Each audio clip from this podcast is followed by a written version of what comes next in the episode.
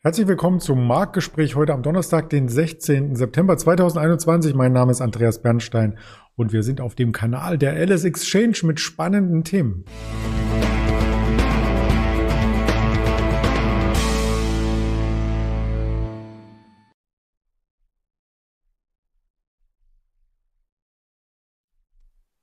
Denn wir sprechen heute nicht nur über den DAX, äh, der weniger spannend gerade vom Indexstand zumindest ist, sondern vielmehr über Kaffee als Rohstoff und natürlich als eine Art ähm, Messwert für die Inflation auch mit, kann man wohl so sagen. Und einzelne Aktien haben wir auch mit im Programm.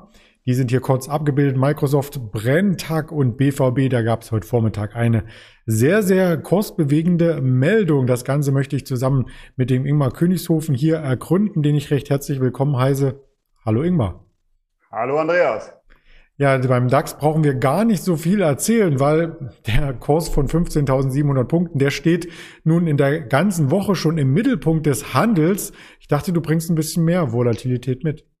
Das war zumindest, glaube ich, die letzten Male immer so, dass wenn wir gesprochen haben, zumindest kurz davor, die Volatilität etwas zugenommen hat. Leider Gottes Jetzt wieder sehr, sehr langweilige Marktphase. In den letzten Wochen haben wir ja oft über die 15.800er Punkte Marke gesprochen.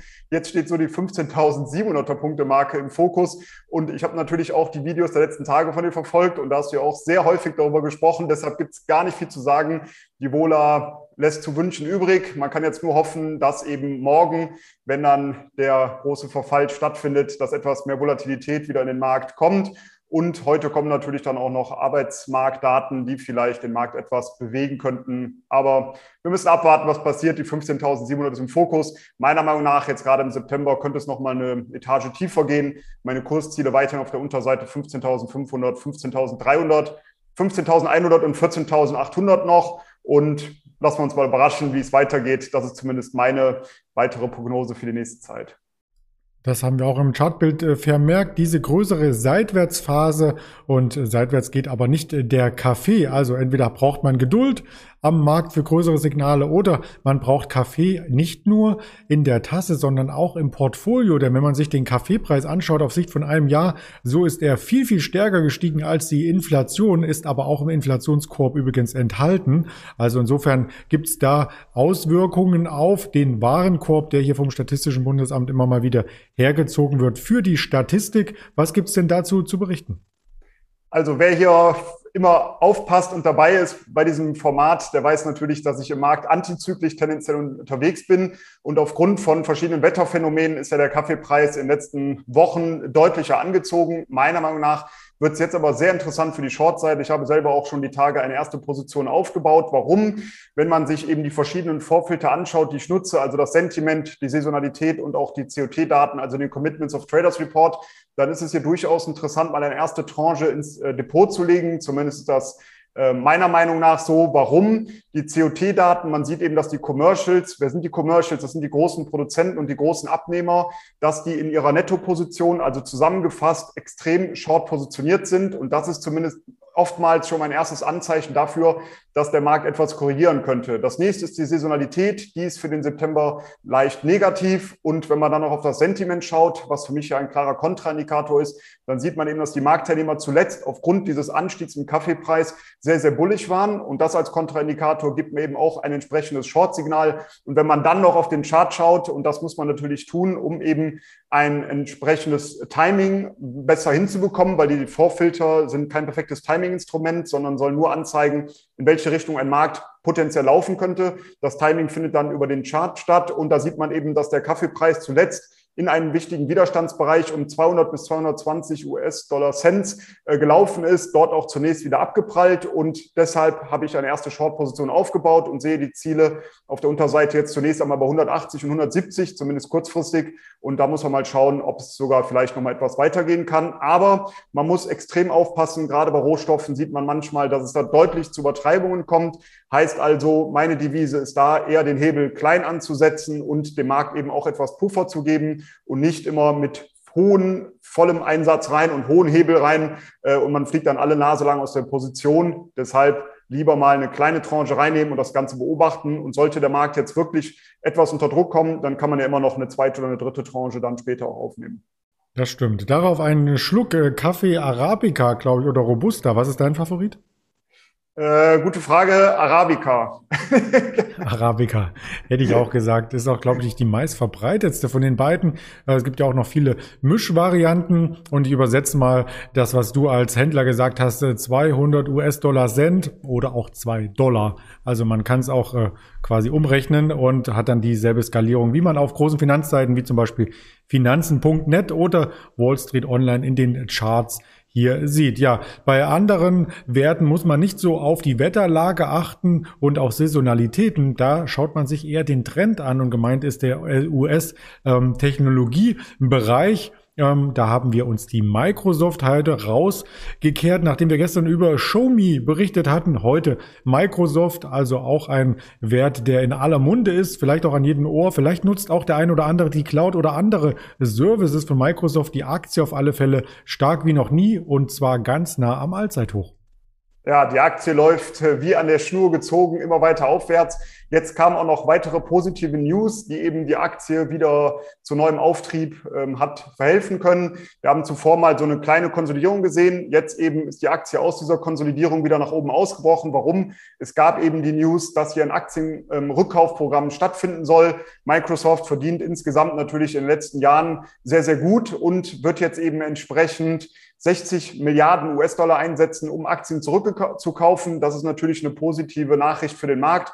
Und zudem soll noch die Dividende erhöht werden. Und ich glaube, das war um 11 Prozent, soll die Dividende jetzt noch erhöht werden. Und das sind natürlich zwei sehr, sehr positive News äh, für die Aktionäre. Aus diesem Grund die Aktie dann eben auch wieder nach oben aus dieser kleinen Konsolidierung nach oben ausgebrochen. Und das sieht sehr, sehr positiv aus. Ich gehe jetzt auch davon aus, dass wir relativ schnell wahrscheinlich neues Allzeithoch sehen werden. Man muss natürlich aber auch sehen, die Aktie ist sehr, sehr gut gelaufen. Vielleicht wartet man jetzt nach diesem Ausbruch aus dieser Konsolidierung nochmal auf einen kleinen Rücksetzer und sucht dann einen entsprechenden Einstieg, weil, wie man eben schon bei Kaffee auch gemerkt hat, bin ich nicht so der prozyklische Zukäufer, sondern möchte eher antizyklisch in den Markt reingehen. Also tut, fällt es mir natürlich schwer, wenn eine Aktie schon so sehr stark gestiegen ist, da noch am Ende reinzuspringen, weil die Gefahr natürlich immer gegeben ist, dass so ein Trend auch mal abbricht und die Aktie dann auch mal deutlich unter Druck kommt.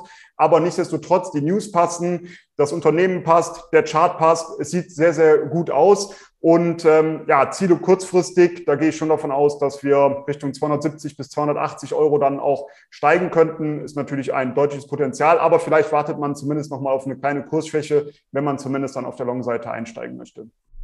Ja, auf Kursschwäche warten Anleger auch bei den Werten, die teilweise jetzt in den DAX neu aufgenommen werden. Denn im Vorfeld gab es schon Fantasie, entsprechende Bewegung, entsprechende Käufe. Wenn jetzt noch die Nachrichten stimmen, dann muss man wohl länger auf den Kursrücksatz warten. So ähnlich skizziert sich das Ganze bei Brenntag.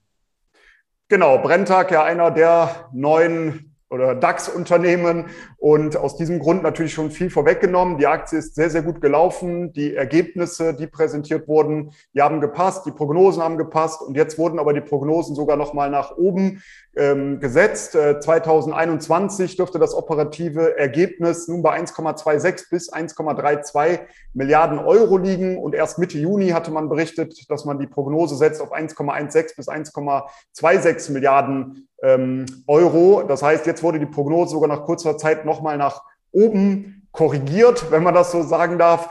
Aber auf der anderen Seite ist natürlich, ich habe es gerade eben schon gesagt, sehr, sehr viel vorweggenommen worden, wenn man sich den Chart anguckt, mit der DAX-Aufnahme, mit den positiven Nachrichten, die eben gekommen sind. Und erstaunlicherweise hat die Aktie eben nachdem die News rausgekommen sind, dann sogar etwas an Wert abgegeben. Das kann man wahrscheinlich eher dann so als Gewinnmitnahmen verbuchen. Man muss aber sagen, dass die Aktie jetzt weiterhin sehr, sehr interessant ist, weil wir seit äh, August in einer breiten Seitwärtsphase sind oder was heißt breite, in einer Seitwärtsphase sind, so auf der Unterseite bei 84 Euro oder 84,20 Euro, auf der Oberseite bei 87 Euro und Aktuell sind wir an dem unteren Ende dieser Seitwärtsrange. Deshalb könnte es sich hier durchaus anbieten, kurzfristig auch mal eine Long-Position aufzunehmen, mit dem Ziel zunächst einmal bei 87 Euro. Und sollte es dann zu einem Ausbruch kommen, dann wieder die alte Regel. Dann gibt es eben neues Kurspotenzial. Und wie berechnet man zunächst einmal das nächste Projektionsziel? Ganz einfach. Wenn wir jetzt sagen, die Seitwärtsphase ist zwischen 87 und 84, sind also eine Differenz von drei Euro und das setzt man dann eben an den Ausbruchspunkt heran, sind dann in Anführungsstrichen nur drei Euro kurzfristiges Kurspotenzial.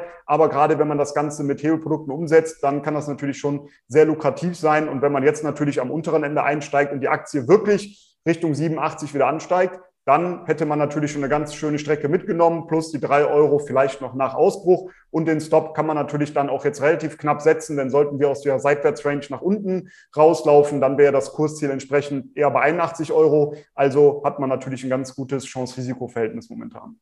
Das stimmt. Äh, Chance und Risiko, das ist natürlich auch etwas, was wir aus dem Sport kennen, nicht nur an der Börse. Und ich war relativ begeistert, als der BVB so gut in die Champions League gestartet ist. Also ein 2 zu 1 gab es hier zu feiern. Der Kurs, der war ja schon aus der Range ausgebrochen über die 6 Euro. Und heute, siehe da, wieder zurückgefallen. Was ist denn da passiert? Ja, da sieht man mal, wie wichtig es ist, immer am Puls der Zeit unterwegs zu sein. Ich ähm, hatte die BVB-Aktie mir angeschaut, weil eben Jetzt natürlich wieder im Fokus, gestern mit dem guten Start gegen Besiktas Istanbul in die Champions League mit dem Sieg von 2 zu 1, war es natürlich sehr interessant, sich den Chart jetzt mal wieder anzuschauen. Und siehe da, eben, da muss man sich schon die Augen reiben. Heute Morgen war die Aktie noch im Plus und eben schaut man drauf, die Aktie über 10 Prozent im Minus. Ich glaube, gerade hier kurz wenige Sekunden vor dem Interview waren wir so 12 Prozent schon im Minus. Und dann kam eben die News raus, dass der BVB eben eine Kapitalerhöhung vornehmen möchte. Geplant sei die Ausgabe von knapp 18,4 Millionen neuen Stammaktien. Und das hat natürlich jetzt deutlich auf den Kurs gedrückt. Und was will man mit dem Geld anfangen? Man will zum einen Schulden begleichen, man will die Verluste aus der Corona-Pandemie kompensieren und eventuell soll das Geld auch genutzt werden, um neue Spieler ähm, zu kaufen oder investi zu investieren in neue Spieler. Also man sieht eben, wie schnell es gehen kann. Heute Morgen noch sehr positiv mit dem Elan, der aus dem gestrigen Sieg kam. Und heute sieht das Bild schon wieder ganz anders aus. Wir hatten eigentlich eine längere Seitwärtsphase jetzt bei der Aktie des BVB gesehen. Seit Mitte Mai tendierte sie so zwischen 5,80 Euro auf der Unterseite, 6,90 Euro auf der Oberseite. Und jetzt wurde eben mit dieser News der Kapitalerhöhung der diese Seitwärtsrange nach unten verlassen. Jetzt bleibt es natürlich spannend abzuwarten, ob das auf Tagesbasis auch der Fall sein wird. Also 5,80 Euro bis 6 Euro, das ist ein wichtiger Supportbereich. Der wurde jetzt unterschritten. Sollte das dann auf Tagesschlusskursbasis der Fall sein, dann könnte es relativ äh, schnell natürlich noch eine Etage tiefer gehen. Das erste Kursziel, was sich aus diesem Ausbruch ergibt, das liegt bei 4,70 Euro. Aber vielleicht haben wir ja auch Glück, dass wir eben wieder zurück in diese Seitwärtsrange kommen und dann sähe das Bild wieder etwas positiver aus. Aber muss man mal abwarten, wie es dann heute auf Tagesschlusskursbasis aussieht. Wenn wir zurück in diese Seitwärtsrange laufen, dann wäre das Kursziel eher auf der Oberseite bei 6,90 Euro. Aber danach sieht es natürlich momentan nicht aus. Ja, also die sportliche Seite immer mit beachten, aber auch den Newsflow. Das ist die Erkenntnis, die man bei solchen Aktien hier mitnehmen muss. Und weitere Erkenntnisse zum Kapitalmarkt gibt's heute Nachmittag wieder. Du hast es schon angedeutet, es wird wieder Wirtschaftszahlen geben, wie jeden Donnerstag die Erstanträge auf Arbeitslosenunterstützung. 14.30 Uhr parallel dazu auch die Einzelhandelsumsätze, die etwas leichter erwartet werden. Also die waren schon vorherig im letzten Monat etwas leichter, jetzt wieder leichter. Kühlt sich vielleicht der Konsumhunger der Amerikaner ab? Das ist die große Frage. Der Philly-Fed-Herstellungsindex steht dem etwas entgegen und die Business-Inventare 16 Uhr, die werden auch noch mit veröffentlicht. Das Ganze für Sie auf aufbereitet auf den sozialen Kanälen der LS Exchange, auf YouTube, auf Twitter, auf Instagram, auf Facebook und als Hörvariante auf Spotify, Deezer und Apple Podcast gibt's auch dieses Interview noch einmal zu hören. In diesem Sinne wünsche ich dir schon mal eine schöne Mittagspause, Ingmar, und nächste Woche dann aber wirklich mit mehr Volatilität, bitte. Ich wollte gerade sagen, wir hoffen jetzt auf mehr Volatilität, auch durch die Daten, die du gerade genannt hast. Und ich wünsche natürlich auch einen erfolgreichen Tag noch und bis nächste Woche. Ich freue mich drauf. Ciao. Bis dann. Ciao.